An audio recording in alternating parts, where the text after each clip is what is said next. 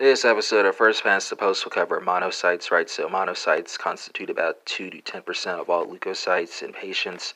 Uh, these are large cells that have a kidney shaped nucleus. Uh, they have uh, an extensive frost glass cytoplasm when you zoom in on them, uh, and they differentiate into macrophages uh, in the patient's tissues. And that concludes this episode on monocytes.